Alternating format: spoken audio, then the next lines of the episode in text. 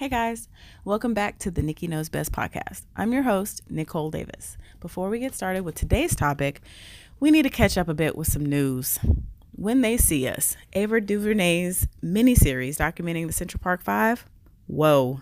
It took my husband and I two nights to watch all four episodes, and needless to say, we needed that break between episodes two and three. The beginning of this series, if you haven't seen it yet, are heavy. These boys were in the absolute wrong place at the wrong time. And because of the value of a white woman who was brutally raped, is so much greater than that of teen boys who weren't even physically equipped, in my opinion, to pull off that heinous of a crime. These boys became the scapegoat. Detectives were eager to find someone to pay for this crime. Now, don't get me wrong, someone should have had to pay for raping and leaving for dead any woman. What happened to that victim that night should not have happened, period. I do think, however, that the detectives investigating the crime should have vetted out all possible perpetrators instead of honing in on a bunch of teenage boys that were underage and without any form of legal representation and parents of legal age to consent to and be present for their questioning. There were several things that went terribly wrong for these boys, but it shed a lot of light for me on how some things that we as parents um, and people living in this warped society need to be aware of and move differently. We need to know the laws. Knowing the laws would have helped these parents in the infancy stages of the investigation in order to protect their sons. Taking it a step further, we need to be the ones making the laws, but without going too far down that rabbit hole, I just want to give my supreme thanks to Ava DuVernay for putting a spotlight on these men's story and telling it from their perspective. Without this miniseries, we would have never been able to hear their story and see what they went through, what their families went through, and how our justice system looked and felt from the eyes of the wrongfully accused. Now, on to something a little less serious before we get started. Have you guys been watching Ladies Night on BET? Ladies Night is a show with two 90s powerhouses, SWV and Salt and Pepa. Now, growing up, I have to admit, you guys, I was a huge SW, SWV fan. Like singing in my bedroom to their cassette singles, if you can remember those, type of fan. Anyways, each week I get so disappointed with how Salt and Pepa are treating Spinderella. I just feel like they're a bunch of mean girls. If you didn't know, S&P fired DJ Spinderella recently via email, and it seems like we're watching week to week the overall demise of a group that already had a shaky past between the three of them. Um, it's just sad to me to see a group of women treat each other with such disrespect. Again, Mean Girls is the vibe I get, um, I see when I when I see these three interact. I think letting Spinderella, Spinderella do her own thing is what's ultimately best for her. She deserves so much better.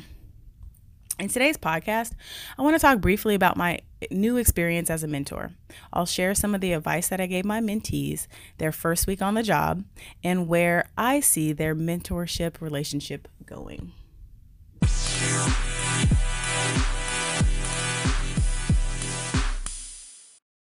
So, before I get into my mentee story for this week, I want to give you guys a little bit of backstory. Now, in my own career, a mentor is something I've always wanted and felt like I needed. And until now, I've never had one for myself. Having someone there to give me pointers and be able to pull me aside and tell me where I went wrong, or better yet, could have handled something better, might have saved me a lot of frustration along the way. I really wanted guidance when I became a new manager. There was no formal training programs offered to me when I transitioned from being an individual contributor to managing the team to teach me how to deal with pe- with the people component of the job. The job the actual job itself, I knew like the back of my hand. Training people on the job was super easy to me. I've been doing it for years, but I didn't have a good example before me of how to be a productive people manager. So at work, I recently started mentoring recent college grads, and I absolutely love it. I'm several years removed from college at this point, and I had forgotten how green to the workforce you are when you first get out of school. Luckily, the program I'm working with is open ended. It doesn't have too much structure around what we have to do, aside from meeting with the mentees weekly and being a resource for them during their internship. There's not much direction I'm required to follow. When I first met with my mentees, I was so excited. Naturally, I felt like I needed to have something to bring to the table. These ladies can't come to me each week and we just talk all day. um, I'm not a person with a whole lot of structure in my life, but I wanted us to have structured conversations so I can guarantee they would walk away with something valuable. I need for them to leave this mentorship feeling like they have a real mentor for their careers, not just for the summer. I want to leave like a real impact in their life. Uh, right off the bat, I gave them both my business card. One of the mottos that my dad taught me growing up, he said it several times, and it's something that totally stuck with me. Um, and I use this pretty much in everything I do. And that is it's not what you know, it's who you know. I explained to them that aside from keeping the card as a resource, this is also the beginning of them building their own professional network. Keep the card and build from there. Networking is something you'll always be doing throughout your career. You don't need to be a master at everything, but you need to be a master at something in order to be a resource for others. Learn your role inside and out. Focus your time on learning everything you can. Get any procedural documents from your department and keep them handy at all times. Sit with someone on the team and shadow them if the situation allows, and then start taking on new tasks. Ask for help along the way, and once you feel like you've mastered something, it's time to ask people on the team or in your group if they need help. Helping others will help you see more, and as you continue to do more of the little starter tasks that they're giving you on the job, you'll get better and faster. But right now, focus your energy on accuracy first. Speed will come later. Now, when I say accuracy, it can apply to any job function. If you're in the legal field, accuracy can mean reading through documents and looking for key words for a case.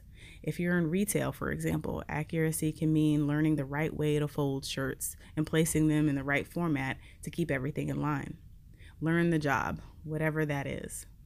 Now, keep in mind, you're always going to start learning with the basic, easy stuff first when you first get started.